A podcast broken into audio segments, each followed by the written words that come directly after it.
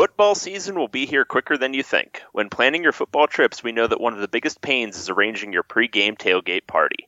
This season, let gridirontailgates.com take care of all of your tailgating needs.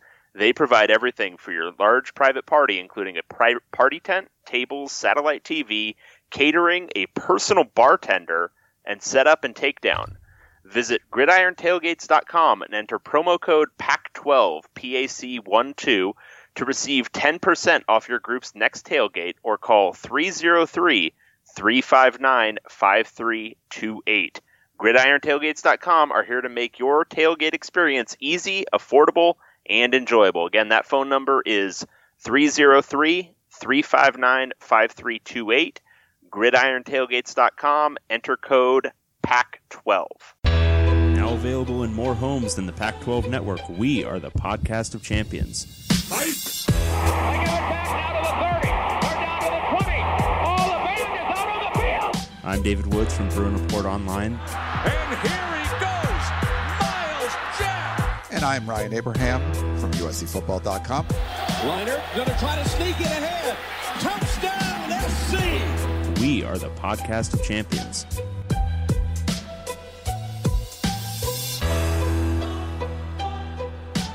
Welcome, everyone, back to the podcast of champions. I'm David Woods from Bruin Report Online, the UCLA site on the 24 7 Sports Network. And I'm Ryan Abraham from USCFootball.com, the USC site on the 24 7 Sports Network. And we are the podcast of champions coming at you again. Another another week without missing a show, even though lots going on.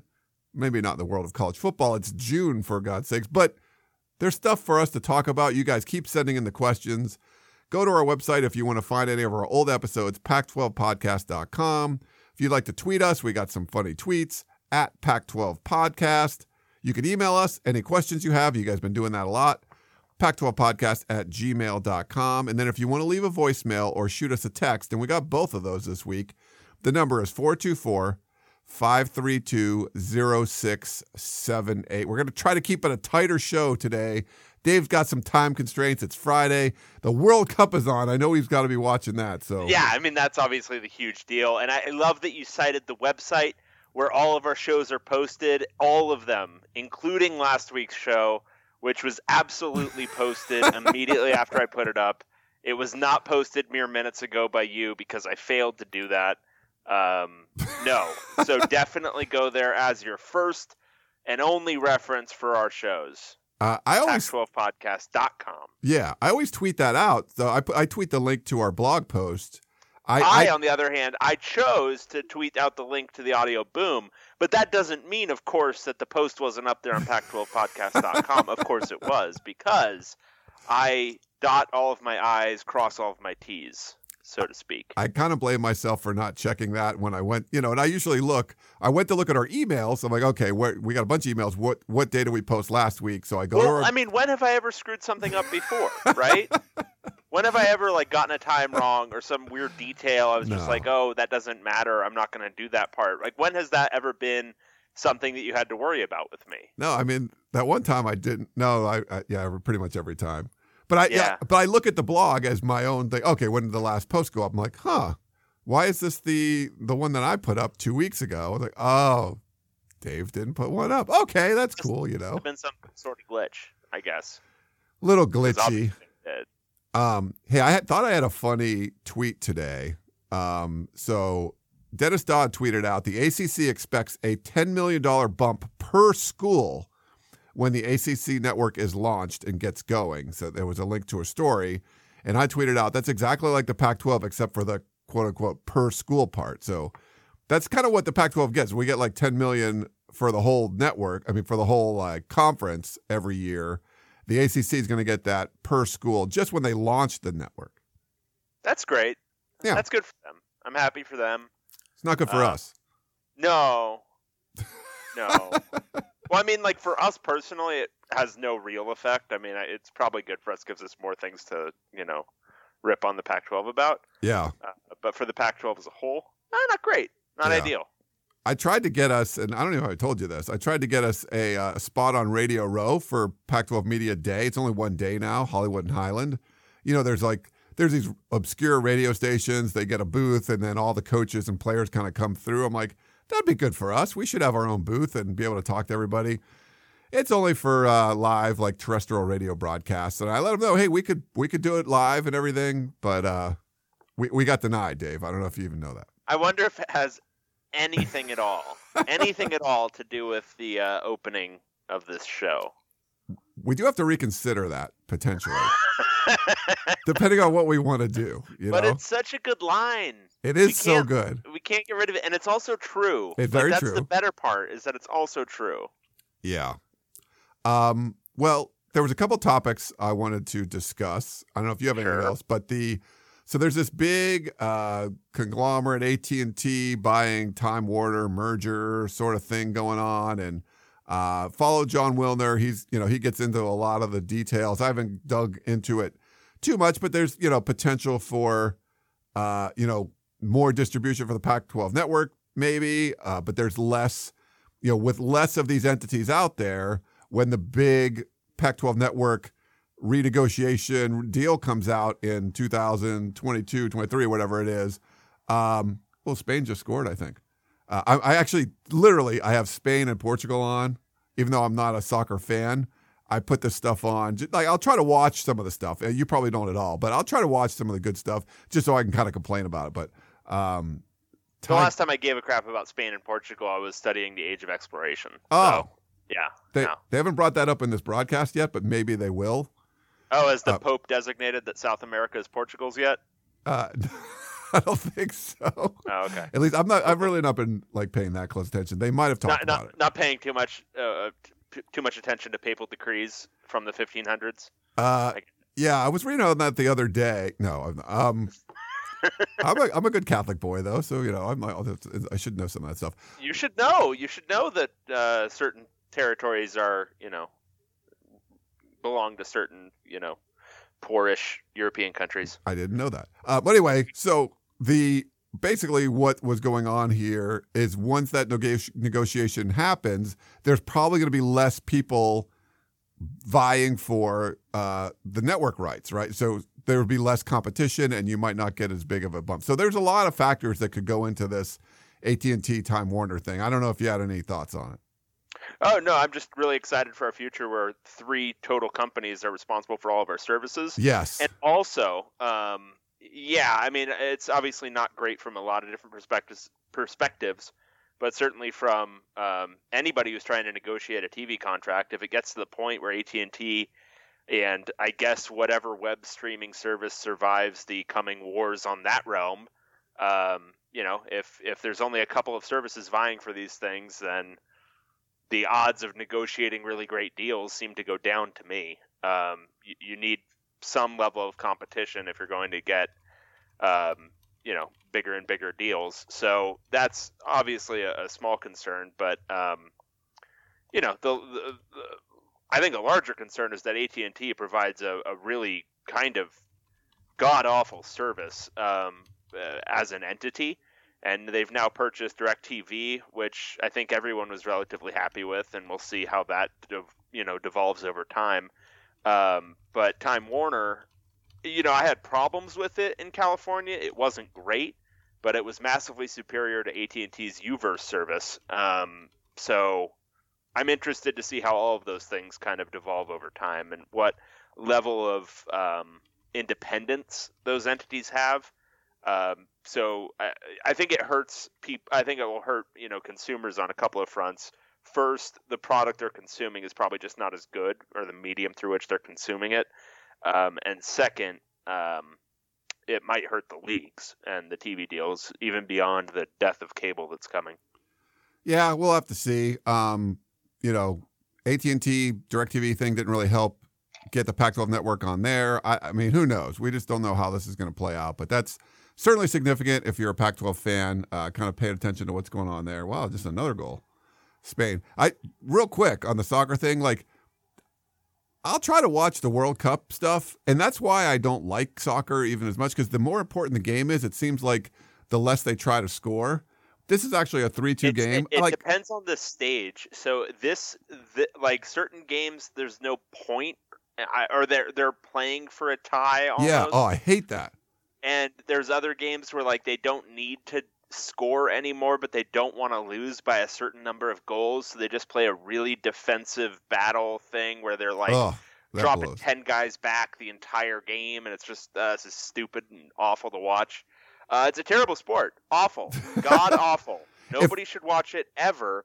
The World Cup sneaks us into thinking it's cool because you know it's a nationalism thing, and we get to, you know, even even the liberal types get to be excited about you know whatever country because they're like, oh, this is safe because it's just soccer, but it's a horrible sport. Could we get everybody to just play football? Yes. Like real football, not the fake one you call football? Yeah. Well, like I'm not, you know, huge like tennis fan or whatever, but I'll watch like the big matches and stuff. I'll watch like the Grand Yeah. Slams. Like if more soccer games were like this one that's on right now, like I would watch. But like the other one that was on this morning was zero zero and someone scored a goal like in extra time of five. What it was like, ugh, this is terrible. Like, um, so yeah, so like more of this. I, I would actually watch. So for you soccer fans out there that you know, I really don't like your sport, but if it was more like this, I would probably watch uh, watch some of it. But now I just like to make fun of it. Yep. Um, a couple NCAA rule changes, which are good for the players, which usually is uh, you know endorsed by us. Um, the redshirt rule is changing, and I know some people like David Shaw said, "I just I just have everyone play." I don't think it was David Shaw. I think Chris Petersen said, "Have everyone just play five years." Right now, it's going to be if you play four games or less, you can still uh, redshirt that year. So it's good for a lot of things. I think um, it's not the the best solution, but I think it's a lot better than what we have now, where if you play one play in game eight, that counts for a whole year. Yeah, uh, well, this is this is fantastic, and it's um, it brings it more in line with what I believe is the basketball rule, where you can play. Um, it's a certain number of games before your your red shirt is up. Um, so I think it brings it more in line with that, um, and also. Uh, this will be good for teams, um, especially towards the end of years when guys are getting dinged up a little bit. Um, I don't know if there's any kind of timing component, but if you could play your, you know, your final three or four games at the end of the year, I think that would help. I think it'll help if they can. I, I, did you read anything about that? Whether they can pick the four games they're going to play at any point? Uh, I don't know. I think it's just the four. My understanding was it was just four games. So like if you, uh, I, but you know, I don't know. I don't. I don't know the exact rule on that. Um, Yeah, I was trying to read about that, and it doesn't seem like anybody necessarily has that. Um, but if if that works, because you know a lot of higher profile teams they'll lose guys to wanting to prepare for the draft, especially for lower tier bowl games. Um, so getting guys who are you know true freshmen who are redshirting the year, but they can play a game or two towards the end of the year, that can help prep them for the next year, and also help fill out the depth chart and the roster for you know guys who either you know they had a bad fall quarter and they're academically ineligible for the bowl game, or um, who are leaving early for the draft can uh, fill things out a little bit more. Yeah, and I think um, you know for freshmen, there's a lot of decisions that you don't have to make. Uh, I mean, you could potentially play. You might be playing a walk on because you don't want to burn some dude's red shirt, and Exactly. you put. You know, there's a lot of stuff out there that I think um, will be benefited by the rule. I, I would love to just say like the five year thing, but that would be very different than all the other sports. I think they don't want be football to be too different, but this is maybe the first step towards that. It's such a unique sport with all the violence and everything. Um, so that was cool. And then the other one is the transfer rule. So it's always kind of annoying to see. And I think someone put an analogy of like, it's like you need permission from your ex to go to date somebody else, like um, the transfer rule. Uh, Yeah. So now, you know, I think it starts October 15th where you wouldn't need to get permission from the school to transfer. You still have to sit out unless there's crazy circumstances that, you know, you could get a, a waiver for that. But um, now you don't need permission from the school to transfer somewhere else. And I know so the the NCAA is removing this restriction, but I would wonder how this is going to work on a conference by conference perspective because I know the Pac-12 had a uh, an extra rule on this for a while that was preventing um, guys from transferring to fellow Pac-12 schools, and I think they relaxed that at some point in the last couple of years.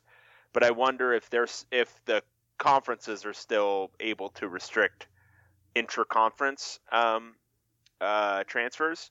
But obviously, it's a great um, rule, and anything that provides more freedom for uh, players to kind of go where they want is, uh, I think, all to the good. And you know, especially given the violent nature of the sport. It is a violent sport, and uh, I think in this case, just being able to be like a regular student is what was needed. It probably was way too long in thinking, but now it's there. So you don't need to like ask your coach if you're allowed to leave school, like just a regular student can do. Right, right. Imagine if you had to like ask your professor to to hey, I, I I'm thinking about going to this school to you know get better grades, and some professor who gave you like a 2.0 has to sign off on it. That would be crazy. Hey, Dave. Well, before we jump into the questions, I know we got a new sponsor here on the podcast of champions. Why don't you tell us a little bit about them? I will, Ryan. There are a million things demanding your time. Contact lenses shouldn't be one of them. That's why we're excited about a great new company called Simple Contacts that is making the process of renewing your prescription and buying contacts, well, simple. Simple Contacts is the most convenient way to get your contact lens prescription renewed and stock up on your brand of contact lenses. Get this instead of taking time off and spending hours the, on the doctor just to renew your prescription, you can now do it online in under five minutes. This is vision care for the 21st century. Here's how it works take a quick self guided vision test from your computer or phone. It's reviewed by a licensed doctor in 24 hours. You receive a renewed prescription and reorder your brand of contacts. If you have an unexpired prescription, you can use them too. Just upload a photo of it or your doctor's info and order your lenses in minutes for a great price. They do all the hard work for you. Buying more contacts has never been easier, and why should it be hard in the first place, right? That's why Simple Contacts was created. Simple Contacts offers every brand of lenses and their prices are unbeatable. Plus, the vision test is just 20 bucks. Compare that with an annual appointment which can be up to $200 without insurance. Shipping is free, and best of all, our listeners get $30 off their first Simple Contacts order. To save $30 on your lenses, just go to simplecontacts.com slash champ or enter the code CHAMP at checkout. I want to mention that this isn't a replacement for your periodic full eye health exam. You still need those occasionally, but it is the most convenient way to renew a prescription and reorder your contacts. Again, check out Simple Contacts and get $30 off by going to simplecontacts.com slash champ or just enter code CHAMP at checkout. Save yourself time, money, and a headache with Simple Contacts. Excellent job, Dave. And it is funny. Like I was just looking at like a, a bottle this morning, trying to read it. I had LASIK surgery like a long time ago. I haven't had to wear glasses, contacts, anything uh, for a while. I might have to do it again. So I'm gonna give them a call. So this is Oh no. this is good. This you know you get old, Dave. You know your eyes start to go again. So I gotta go get my eyes checked, and I'll uh, and I'll have to check this out. So I um so a few areas where I am irrational. Uh, one of them is eye care. So I definitely um, have a, I have astigmatism, and I don't I don't have anywhere near perfect vision. But I made a decision like six or seven years ago that I was going to avoid wearing any kind of eyesight aid at any point, and to see if that affected the relative deterioration of my eyesight. And my eyes have actually improved over Really? the last six to seven years. Yeah, my prescription is now uh, a little bit better. Um, so that was that was something that actually came from my grandfather, where he uh, he did like eye muscle exercises or whatever. I don't even know if there are muscles in your eyes, but he just decided he wasn't going to be a glasses wearer, and so he just decided against it. Interesting. That's, yeah, I love these Dave Woods philosophies. You know, it's not a philosophy. I I recognize that it's purely irrational, and it's probably just that my eyes are just kind of in this, you know, latency stage where they're eventually going to just plummet considerably. But whatever, I'm riding it while it's here. Nice. All right. Well, okay. So we got a bunch of questions to get to. Um, I want to read this email first and play something for you because this was this comes up a lot. We actually all of our drops that we have uh, were done by Jake in Oakland way back, you know, a few years ago. The intro to the show, and we always we refer to him sometimes. We forget who did it, but it was Jake. He wrote in. He said, "Hey guys, I made an original. I made the original Pac-12 Roundup audio drops. Attached is my voicemail response. So someone responded about um, the Washington State drop, which I'll play, Washington State Cougars. Which is you know kind of meowy. And then I haven't listened to this yet, but this is Jake and his response. Hey guys, this is uh, Jake in Oakland. Um, I'm the guy who made the uh, Pac 12 Roundup uh, audio drops, or whatever you want to call them, uh, way back, I think three years ago now. Um, I wanted to call in and respond to the Washington State fan who wrote in uh, complaining about the uh, Cougars uh, uh, soundbite. Um, honestly, I, I'm not sure what there is to complain about with it. I think it's a unassailably perfect piece of audio. Um, that said, Dave, you you were right. Someone has complained about the drop before, and I think at that point, I did write into you guys promising to uh, change um, the drop for Washington State, and I uh, I never did. Um, and at this point, I I think changing it would be it's extra work, and I think that's against the spirit of this podcast. so, um, you know, I'll just leave it at that. Thanks, guys. I've got two comments. Okay. One, that's great. Two, that was the most crystal clear audio we've gotten on a voicemail since we've been doing this show. Yeah. He actually is- sent it in as a file that I downloaded as opposed to calling in on the Google line. You didn't have to take people behind the curtain that far. Oh, sorry. How great would it be if people thought, "Wow, that cell phone voicemail was damn, that was clear." It was was good great. though. Yeah. I, I, I, you know, appreciate it. Um, you know, it's, uh, I think it's perfect the way it is. Sorry, Washington State fans, but you know, we could, we could change it at some point, but I, I think when our, our guru drop man says it's, it's perfect the way it is, we'll probably have to listen to him. Yeah, I think that's right. All right. All Uh, right. Uh, questions? Yeah, I think there's we got a uh this is a weird one, the first text. Do you want me to read Okay. it? Yeah, bring it. Okay, so this is a text and it's uh, Matt in the six uh five six two. Hey guys, love the show. Please list your three most cringe-worthy songs. Mine are Ballroom Blitz, American Woman, and Hotel California. Wow, that's I- a that's a one that's a tough cold one yeah, for me. I have no clue what my cringe-worthy. I mean, songs- those are all three really good choices. I mean, Hotel California I can get into Yeah, Um, on occasion, Yeah. but I, I'm I'm with you. I, I'm with you in spirit there. Um, Ballroom Blitz obviously is uh, just horrific. Um, American Woman I just don't like as a song. Um, I don't know if it's necessarily cringeworthy, but uh, I'm not a huge fan.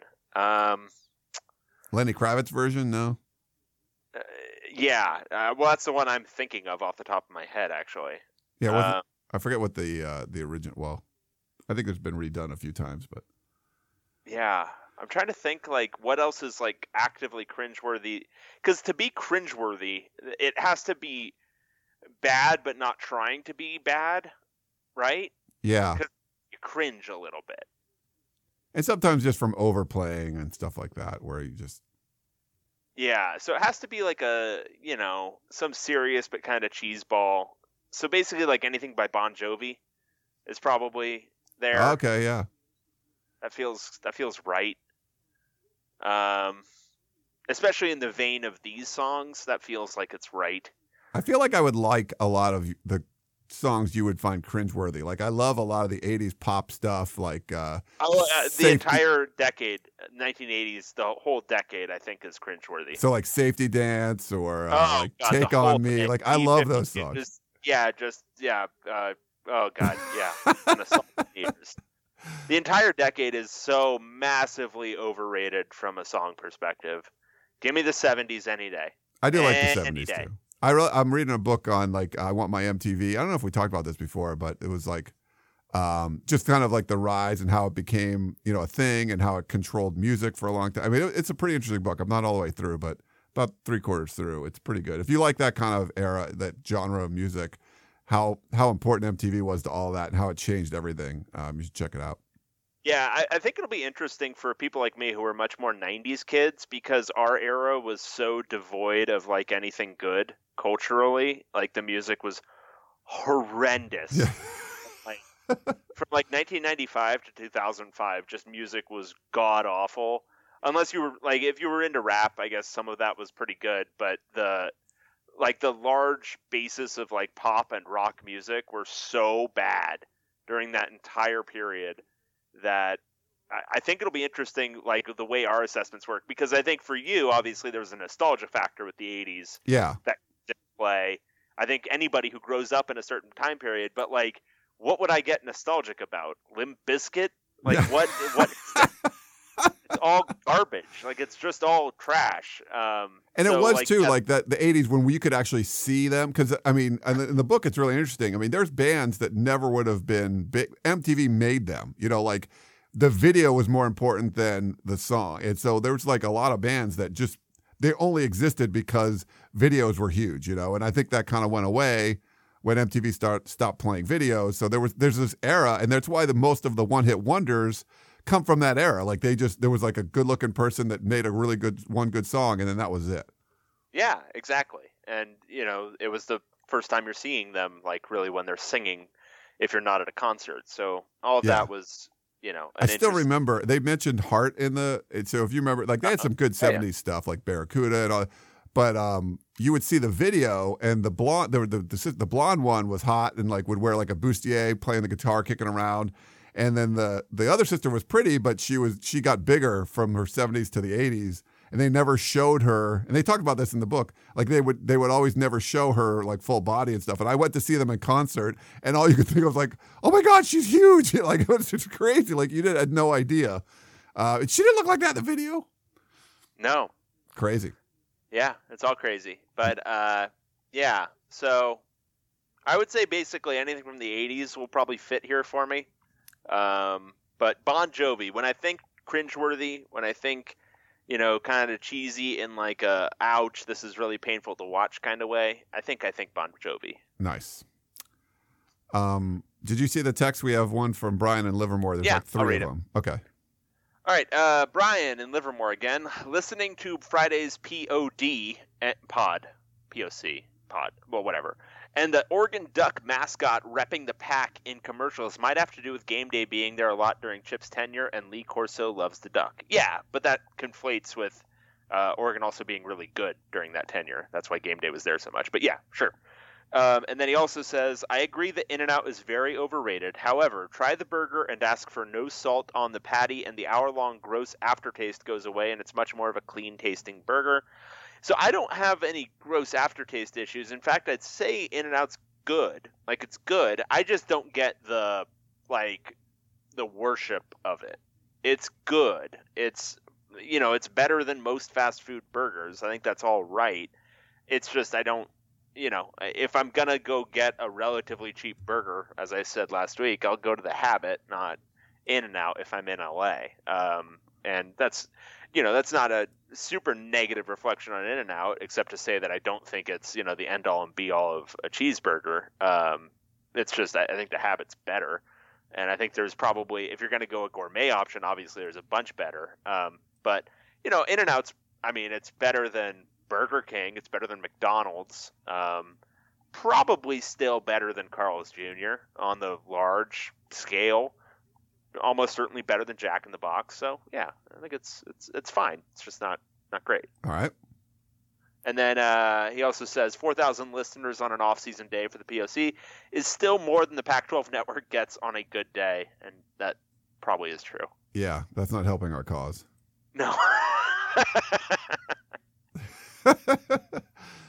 Which I, I I've talked to Dave. Dave Hirsch is great. Uh, he you know he does a lot of the communications. I, it's a VP. I forget what the exact title is, but he does a great job over there at Pac-12.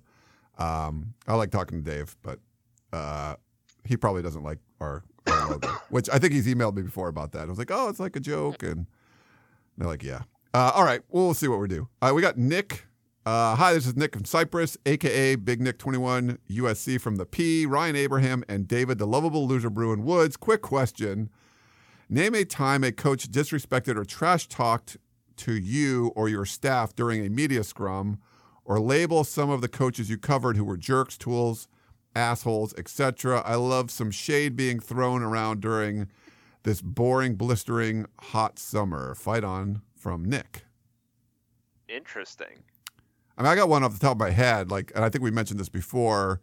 Uh, the the Lane Kiffin year where everything was kind of going south, and uh, my beat writer, who's you know not trying to pin him in a corner or anything, really just asked him a question about the offensive line playing better, but the center, uh, Khaled Holmes, had come back from injury. Really, just like a softball thing, like, oh, is that why they're playing better today? And he just like threw a tantrum and said, "I'm out of here," and walked off. And our friend Lindsay Thiry had it on video, and it went viral. Like how you know Lane basically had a 20 second media scrum, and just just walked off. So uh, yeah, that was good. I Yeah. Sark got mad at me once for asking a question about. The, the- I think I think I had a stat where USC blitzed less than everybody in the country, like a Power Five programs, and I had asked him about that. And someone I had come in a little bit late, and my beat writer had already asked him, and so he was just like, he got real, you know, mad at me and cranky about it. But just some weird stuff like that. How about you? Uh, probably the one UCLA guy I can think of who was a little bit. So Jim Mora was really up and down. Like sometimes very friendly guy, really easy to deal with. Would you know talk to us off the record about whatever we wanted, and at other times just uh, uh, uh lot of lot of anger, a lot of anger there. Um, he kicked us out of practice once for like uh, vaguely reporting on something that was the case like he, the, so they closed practices for a while and i'm trying to remember the exact particulars of it but we reported on something as guys were walking into practice because that's fair game it's a public university and we're standing outside of practice uh, but he got bent out of shape about it and then we were basically kicked out of practice for the remainder of that year um, couldn't even watch the first 20 minutes. Um, there was another time where it was open practices in the spring, and I think this was maybe even his first year, might have been his second year, where I reported on something from the practice or asked him a question afterwards. I think it might have been the same thing as the Dan Weber thing with Lane, um, where I asked him about something that I had seen in practice, and then he like instituted a rule that we couldn't write about things from a open practice. So we had this weird scenario where people on our message board who came to practice were writing these long, detailed practice reports while we couldn't write anything. Um, so that was also interesting. Um, so that's he's probably the one. Aside from that, I mean, I never had any real. Rick Neuheisel was pretty media friendly. Karl Dorrell was pretty media agnostic, but he was never, you know, closing practice or doing anything like that. He got a little snippy with the media at different points, but not um, ever in a really high-handed manner. Um, and the basketball coaches, yeah, I mean, I had a few frosty responses from Ben Howland over the years, but nothing too notable. All right. Um, well, cool stuff, Nick. Hopefully that answered your question. If any of our listeners out there heard of some other ones, send them in, and we'll uh, we'll talk about those too, if, or we'll read yours. Yeah, um, this is from Steven Salt Lake. Nicknames. Ryan, I hope you brought your I Heart Lane Kiffin license plate frame to slap on your rental car when you were in Tennessee. If I've learned anything from listening to Paul Finebaum on the radio, it's that those fans have a good sense of humor. Here's my question Who's had the best nickname in the history of the Pac 12? Off the top of my head, I can think of Jake the Snake, Kordell slash Stewart, Beast Mode, Seven Wind Stark, uh, Seven Wind Sark, Chianti Dan, Noodle Arm Browning, all timeless. Thanks for being the podcast of off-season champions. Hey, Steve. Actually, Tennessee fans don't really hate Lane as much anymore. They would have welcomed them back before. So Yeah. They've kind of backed off that a little bit. I talked to some actually when I was down there this past time, and you know they admit that you know they were mad when he left, but they thought that he at least you know got them better that year. And he made a mistake leaving; he should never have left. But uh, USC never should have hired him, obviously. But like he should, he could have done some pretty good things there. I think he's a more mature coach now. I think they kind of realize that there's not the hatred that there was before with the burning of the jerseys and stuff. Yeah, absolutely. So one he didn't. So I'm just going to add this here for posterity because I think these this is actually a good list of the different nicknames. But Pete the Cheat has to go in here as well, All right, right? there you go. Sure. I, I mean, it has to be in here in this list. I can't. I I, don't- can't think I, of any I don't like. think it's among the best though. No, I love Beast Mode. Like that's probably my favorite. I, I think the actual the championship round is between if we did this as a as a you know some sort of tournament. The championship round would obviously be between Beast Mode and Seven Wind Sark. yeah. Um. But what? Not just noodle arm, but like what were you saying? It's like chow mein. There was some. You had a funny tweet. That was, Lo mein. lo mein. browning. Yeah, low mein. That's better. Low Just- mein browning would be pretty good, but we haven't established it well enough. No. Maybe over the course of this, his senior year, his final campaign as the noodliest um, among the noodles, uh, but not not yet. Uh, I'm not thinking of any at the top of my Sark, I head. think are the best. I can't even think of any like U- good USC ones off the top of my head. So I'm. I don't think I'm bringing much to this. But I, the ones that you were listed there, I love Beast Mode, and Seven Wind Sark was. Just, oh, and uh, Slick Rick, Slick Rick, Slick Rick. Oh yeah, that's okay. Um, so that's got to get in here as well. Um, what? Oh, so Black Mamba was uh, D'Anthony Thomas at Oregon. Yeah, that one's also really good. I like that. That one got kind of co-opted by uh, by Kobe Bryant. though, Yeah. Yeah, that one did. unfortunately. Um, yeah, uh, and Slick Slick Rick, he also has a lesser known one, but still very good. Is New Weasel?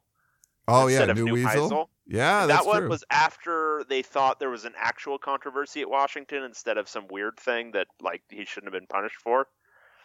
Um, I gotta go. I gotta go. I, think Beast Mode is right, but Seven Wind Sark is right there for It's me. It's pretty good. Um, nice. All right. Let's see. Uh, this is one from our buddy John and Brea. Uh, what is the podcast equivalent to the Stockholm syndrome? I feel like I've fallen into some sort of trap where I start to really like Dave and have the delusion that because I listen to your podcast and you read my emails, we are friends. And then Dave says something that is so UCLA ish, it wakes me out of my days and I realize we aren't friends. This is a different kind of relationship and we will never be friends. right? John Smart guy. Okay, ranking Tucson below Pullman, Washington, and saying it's quote unquote dumpy is simply ridiculous. Yes, if you exit I 10 at Speedway and head directly to the U of A campus, Tucson does not make a great first impression. But seriously, you have the Catalina Mountains, the Sor- Sone- Sonoran. Sonoran. Is that how you say it? Sonoran Desert. I don't even think I've ever heard of that. The amazing sunsets and the only place on the planet where you can find the majestic Saguaro cactus. Come on, Dave. Is that right? No, you're you're doing fine. You're doing fine. Oh, Portugal just scored. Ronaldo just scored again. Crazy off, Okay. a, off a free kick. Which Um, Ronaldo is that? It's like one of seven of those guys. Yeah. Uh, come on, Dave. Look more closely at a place uh, than what you see from the rental car lot to the Motel 6 where you're staying.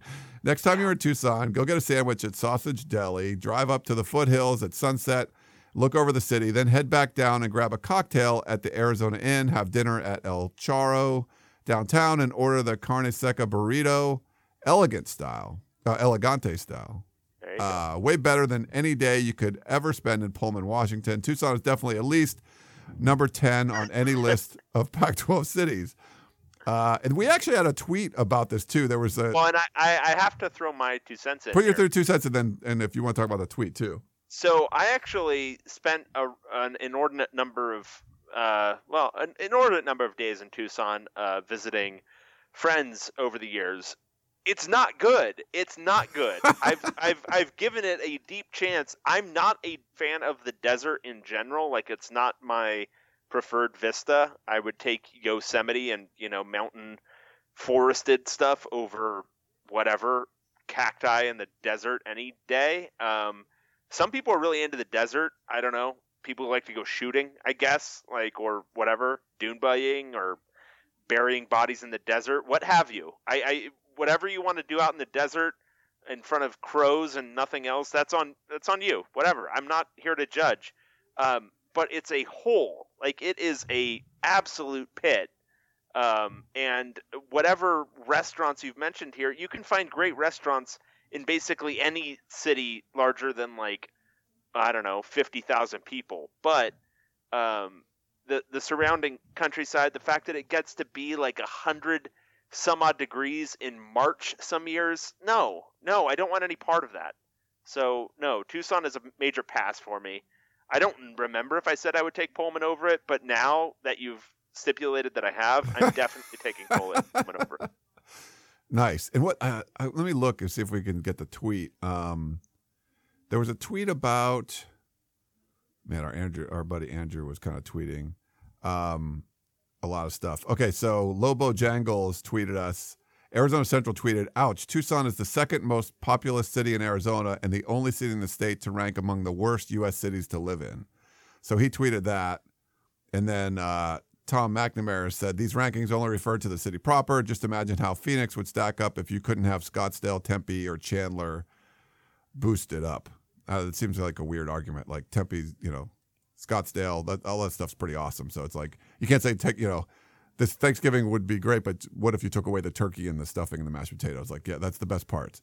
Um, right, and and Tucson gives you a little bit of that El Paso feeling, where it's a large city, but you feel like you're in the middle of nowhere.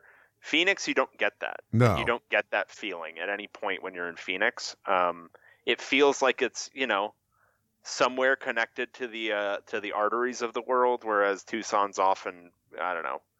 Like Tucson, you feel like there should be just tumbleweeds going down the road every time you go outside.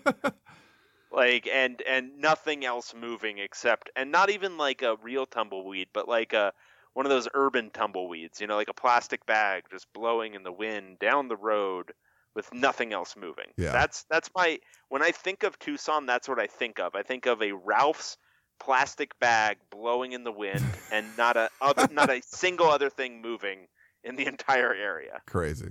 My and everything is the same tan brown color. All of it.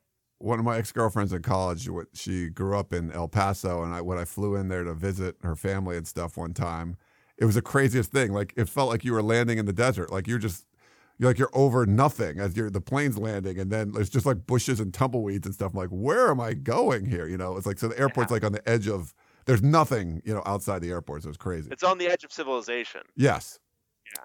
So he so he goes on and says, "Question for you both. My son is a sophomore in college, and I want to give him some advice for meeting the girl of his dreams. Which of the following provides a better pickup line: working at the Daily Bruin or being on a club volleyball team?"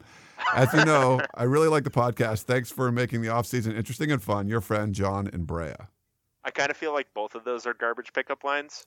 It worked for us, right?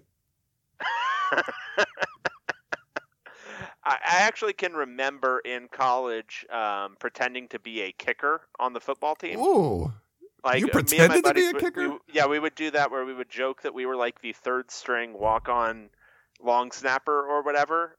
And that was certainly more successful than the Daily Bruin ever would have been. nice. Well, way to take advantage of some poor Of unexpected Just lies, just outright lies.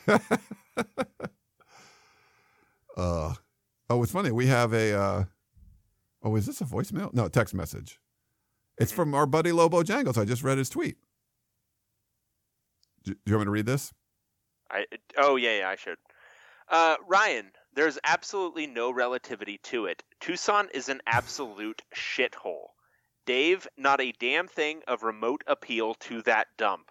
Tucson, Las Cruces, and El Paso, the holy grail of God-forsaken. Yes, Utah and Colorado are absolute gems to visit for a Pac-12 game day, but haven't been to Washington yet. Lobo Jangles. Cool. We're we're we're of one mind. Yes. Uh, this is the transfer rule. Frank, do you think the Pac 12 will make transfers more restrictive than the new national rule on transfers? Although the rule applies to all, athletes, I imagine the presidents are mostly influenced by football and basketball coaches.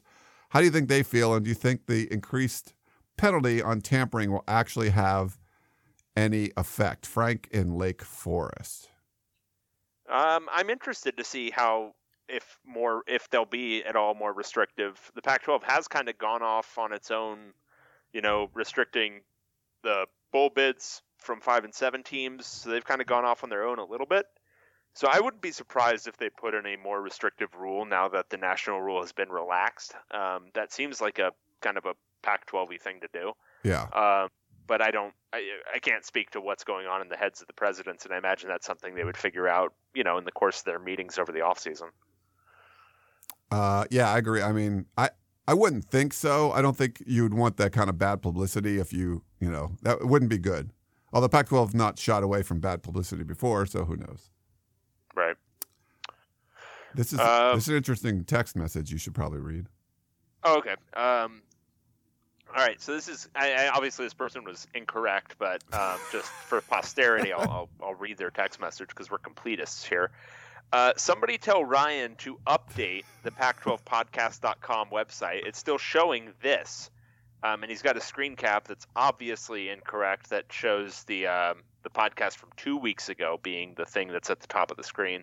Um, I thought I went an entire week without the POC, and I almost went blind. No joke. Um, obviously, there's something wrong with his browser. I would guess that he needs to clear his cache or his cookies. Um, because that's certainly not a correct um, depiction of what reality was on that website for this entire past week. Yes, uh, that's all false. I'm just gaslighting these people, these poor people. it's up there. Sorry. Uh, I will not rely on Dave ever again. He's like the husband that you know puts the the red towel in with the white laundry, so it all turns pink, and then so he doesn't ever have to do laundry again. And here we are. I just like pink clothes.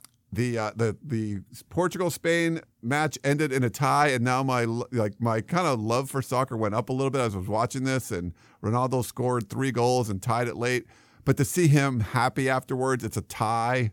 I don't like to see people happy after a tie. Like I get you tied it up, but uh, it's a cool game, an exciting game, and then it just ended in a tie. So it just it just doesn't do much for me, Dave.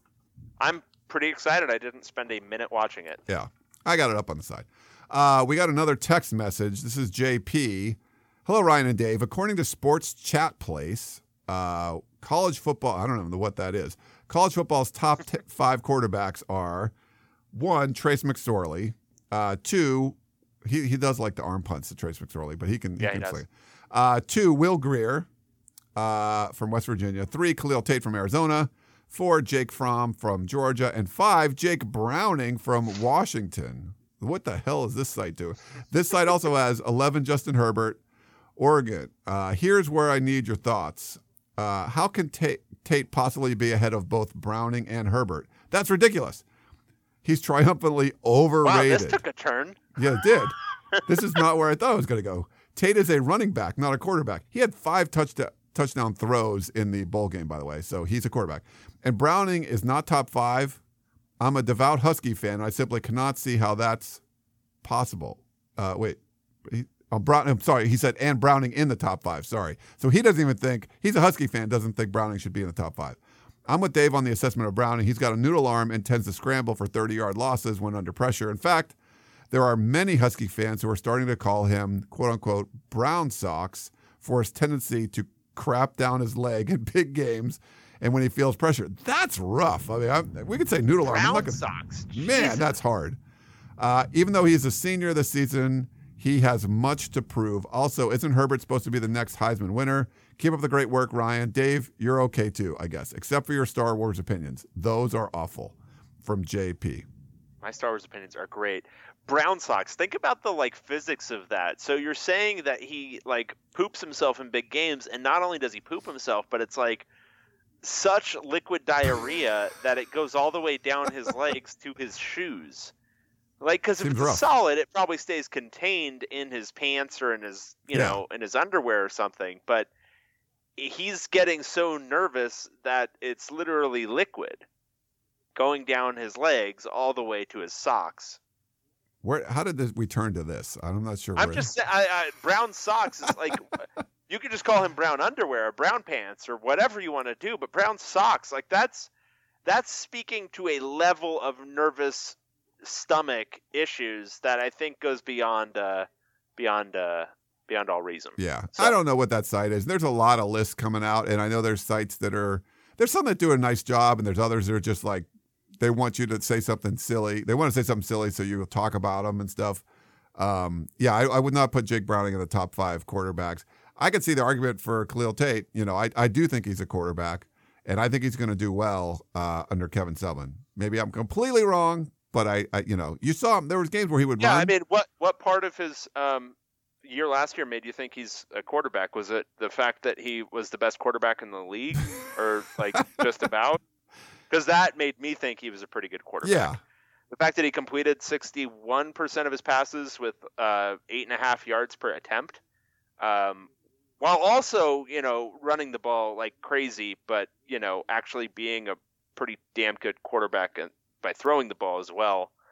Um, yeah, he's really good. That's a that's a that's a crazy opinion to think that he is uh, not a a quarterback. Yeah, in the, in the bowl game, I thought he did have like five touchdown passes, and four of them were like 40 yards or longer. Like it was crazy.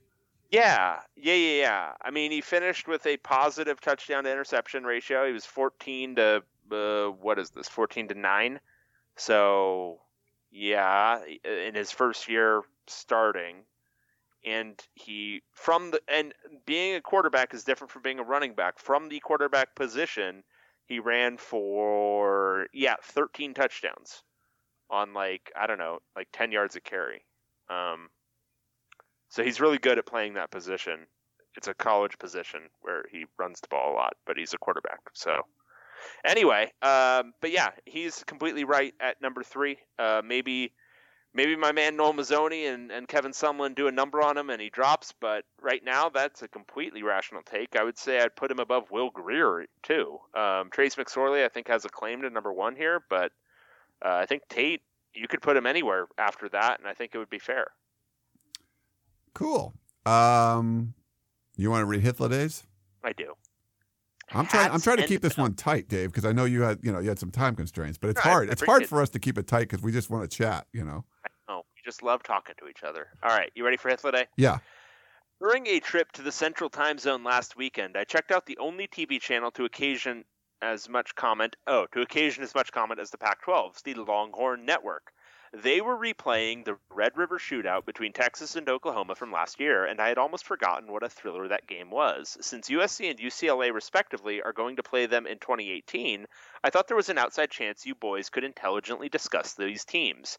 What stood out to me most was how nasty Texas's defense was. In the first half, they gave up a whole lot of yards on mistakes, but were stifling in the red zone. And then in the second, they had Oklahoma completely shut down with the exception of one quick drive. Conversely, OU was going pretty much nowhere except when Mayfield was putting off pulling off some improbable nonsense, which was pretty often. Um, how does that match up with your perceptions of that game?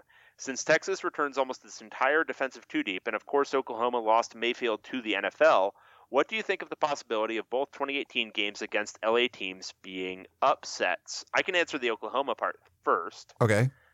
Um, I, I would say relatively little chance for UCLA. I wouldn't say it's a completely no chance thing. Um, I think Kyler Murray's going to change that offense a little bit for Oklahoma. I don't know if he's as great of a fit for what Lincoln Riley wants to do as Mayfield was. He certainly isn't as talented a thrower as Mayfield. Um, obviously, a much better runner. Um, so I, I, I don't know how Mayfield was able to do some things last year where even though Oklahoma might have finished with a blowout, it was because he just made some incredible throws at kind of critical moments earlier in the game that I don't know that Murray's necessarily capable of. Um, so I, but I think Oklahoma just across both sides of the ball is probably one of the teams on the schedule that's just more talented than UCLA, in addition to uh, being more well versed in their schemes um, than UCLA will be by game two. Uh, it's on the road in Norman, so that plays a factor too. Um, so I think Oklahoma would uh, would certainly uh, be favored by mm, probably like 14 to 20 points in that game. Uh, so not you know not some like you know 30 point favorite, but certainly a prohibitive one. On the, the Texas side, uh, it it was a pretty young team last year, and they gave USC all they could handle in the Coliseum. It was an overtime game. Uh, Malik Jefferson, I believe, yeah, he was like the uh, star defender for Texas who'd moved on. I believe that's his name. And then um, they have a, so I, I don't think they've determined who's going to start at quarterback. They got Shane Buechele and uh, Sam Ehlinger. Um, so the two of them, uh, you know, I, I think they're still battling out from last I heard. I, you know, I, I'm not really paid all that much attention, but I think it's going to be uh, a much better team. I mean, I, I like Tom Herman as a head coach. Uh, I thought he, you know, they there were some setbacks last year. Losing to Maryland early, things like that. Um, but that, I think when they had that close loss to USC, they started to, you know, get things a little bit going in the right direction. Um, I think revenge will be on their mind. It's going to be tough. USC's got two road games in a row with Stanford and Texas, so uh, you know, I, I I think Texas might be favored in this one. You know, USC's probably still more talented overall, but um, yeah, I, I I think this one could be really interesting. It was really interesting last year when USC had Sam Darnold. You know, so Uh, they don't have that, and I, I- I expect them to make some some bigger strides under Herman uh, this year. So it's you know it's a it's a young, talented team. We saw some some flashes of greatness last year and some some real dud moments. Um, but I think they're going to be up to play USC and uh, try to get some revenge for that that overtime loss in the Coliseum. Yeah, I, I think I would probably take Texas in that game. Um, they, you know, you could make an argument they should have won last year. Um, if well, it was it was the situation where Herman, if he'd gone for it in on a certain situation, they could have taken the lead rather than just tying the game. Is that my understanding of that game, or was that one Yeah. of the other like eight close games? No, that- I think you're right. I, yeah, I'd have to go back and look. I haven't watched it for a while, but I think but right. um, I, I think their Texas is going to be better next year. They're going to be a little bit more well versed in what Herman wants, both sides of the ball. Um, and it's you know it's not at the Coliseum, so um, all of that I think plays to Texas's advantage. And like looking at that team, they're going to be one of the one of those teams that USC isn't going to have the the super talent advantage over compared to you know most of the teams they play. So. Yeah. Uh, all right. So we got a couple more left, I think. Uh, Ryan wrote it. Ryan from Wisconsin. Wisconsin. Wow. I love international questions. This is great. Oh, wait. No, sorry. Um, I do love. I you know, I always say that on on my podcast, the USC one, the Peristyle podcast. Uh, the international questions are cool. So we've had some. We should, you know, if you're listening from some other country, write in. We'd love to uh, hear from you. So this is from the country of Wisconsin. Uh, hey guys, this past season was the first year in which I started following and watching college football extensively. I'm an avid NFL fan for many years. Listening to your podcast has been informative and helpful in learning about the Pac 12 teams. Are there any books or writers outside of Wilner you recommend to read to better understand the conference or individuals, uh, individual team history? Thanks in advance, Ryan from Wisconsin. Um, Does anyone else cover this conference? I don't know. I don't know of really any kind of Pac 12 books like, you know, like Bruce Feldman's wrote, wrote a bunch of college football. I mean, there's guys that have written national college football books, but I'm not, nothing on the top of my head that people wrote like specific Pac 12 ones. It'd, it'd be more individual team ones. So if there's a team in the Pac 12 you like, there's people that wrote, you know, USC books or Washington books or UCLA books or wherever. There's stuff like that, but I don't, I don't really know of any like Pac 12 ones. Clearly, we have found a hole in the market that we need to fill. We already filled the, the podcast one, right? So we just fill all of the holes. Uh, so we got to write books actually, now. actually, pause. Yeah, let's not. Let's not. let's not fill all of the holes. um, nice. uh, good, good, good, good. Um, yeah, so we should write a book. Let's write a book. Let's have it. Uh, let's write a book. Have it distributed to you know, have like 130 people buy it yeah. and consider it a major waste of time. Let's do it. you couldn't write a two line blog post to promote our own, you know, podcast. I see. I see. You're trying to put point out a flaw in this plan. I, I get what you're saying, um, and I understand, and that's uh, I'm curious, was it valid. because you don't have the login to it anymore or no, no, no. I do because I've definitely. I, there was one other time where I had to record the show. I think last year at one point, and at that time I had remembered to put it up on the blog, Oh, okay. but this time I did not. Nice. So it wasn't any kind of logistical issue. Like I had the password, I have the login.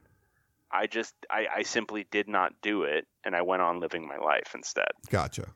Well, Ryan, I mean, um, I'd love to. Re- I mean, if you there's a Pac-12 book like Swing Your Sword that's really about Mike Leach. Um, it's really interesting from our buddy Bruce Feldman.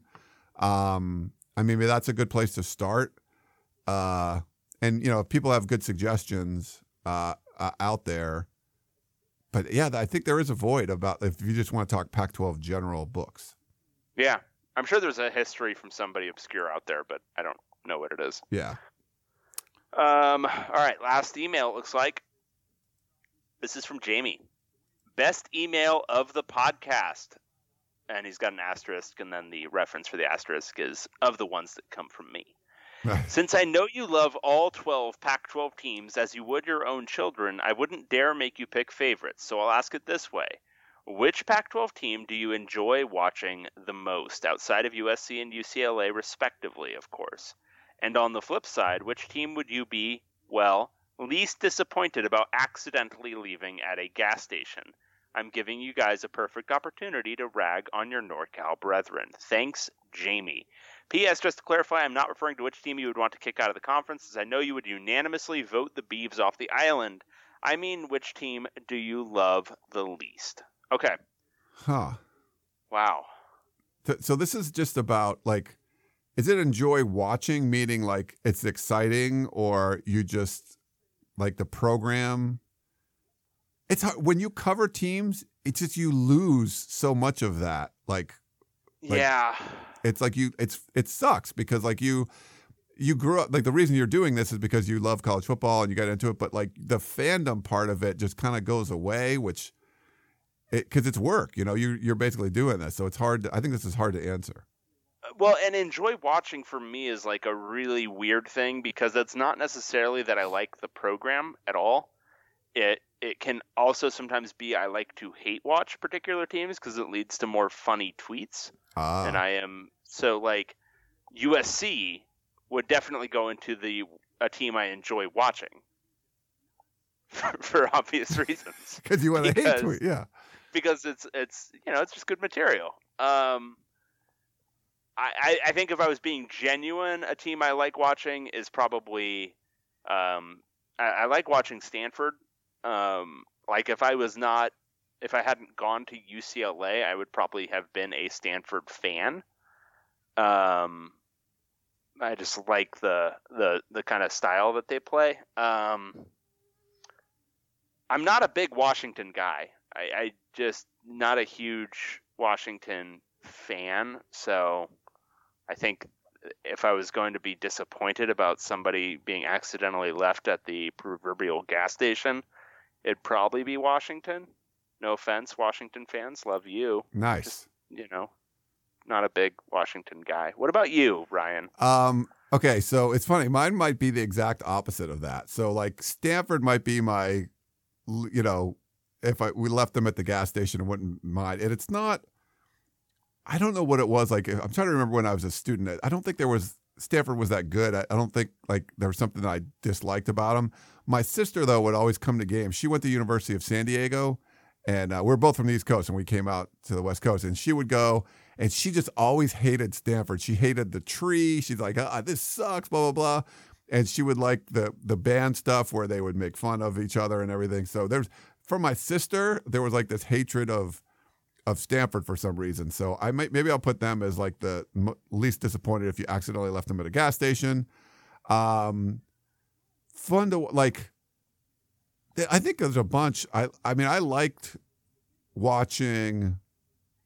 You know Oregon in the in the heyday sort of thing. I would put Washington up there. I mean that's a cool experience when you go to the game and you know I've done it a couple times where you're on a boat. Um, like that's kind of fun. You know I like stuff like that um, you know, I would enjoy Colorado. I always had fun, you know, doing stuff up there.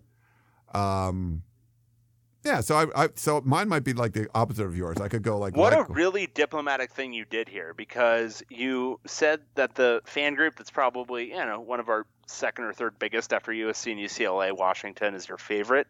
And then you picked the school that has zero fans as the one that you don't like. like if you're a Stanford fan, please shout.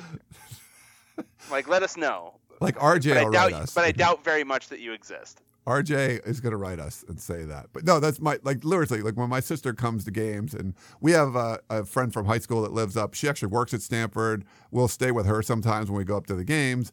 And my sister's always it's, she gets so fired up for like the Stanford game. So that's that's the one that kept, popped in my head.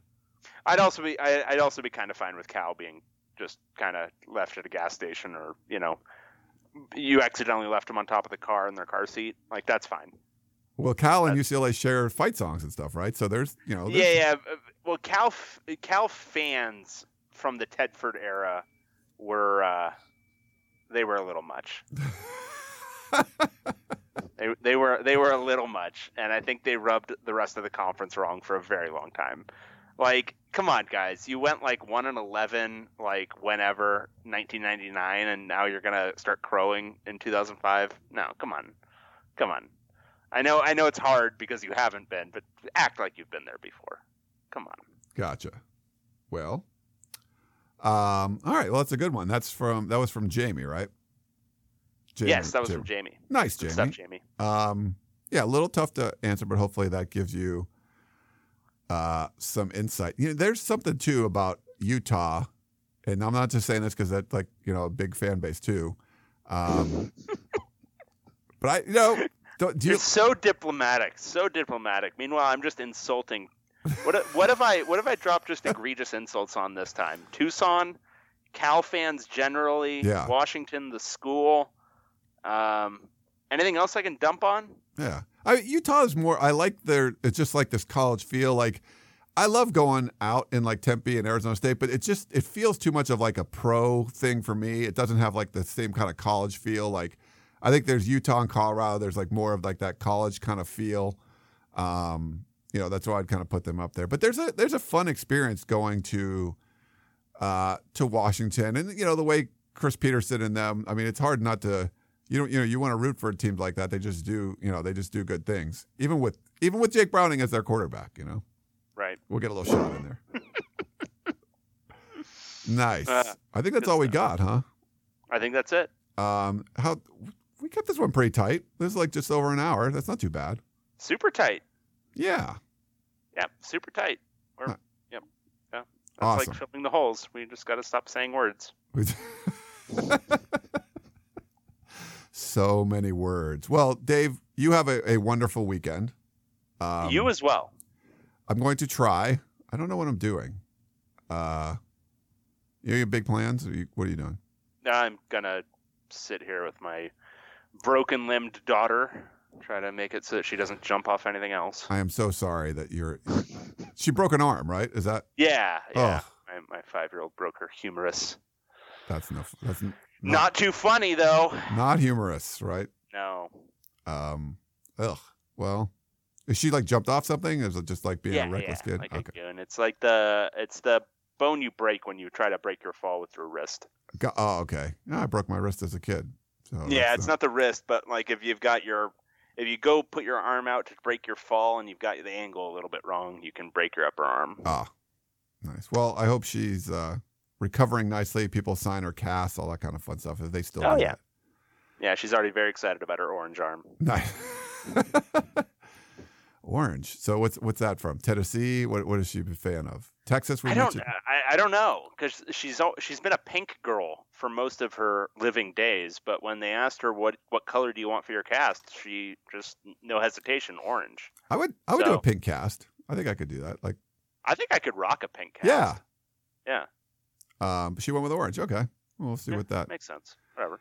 All right. Well, great stuff. Uh, you know, hopefully she heals up soon and uh, doesn't get itchy under there. You know, you make Oh, her some yeah. Make her some great. nice mac and cheese and give her some ice cream. You know, do all the nice things for her. Oh yeah, she's on an all cookie diet. Yes, I love that. Um, all right. Well, we'll wrap it up for this week. Uh, that's David Woods. I am Ryan Abraham. Hope you enjoyed this edition of the podcast of champions. We'll be back next week talking more gibberish and some Pac 12 football.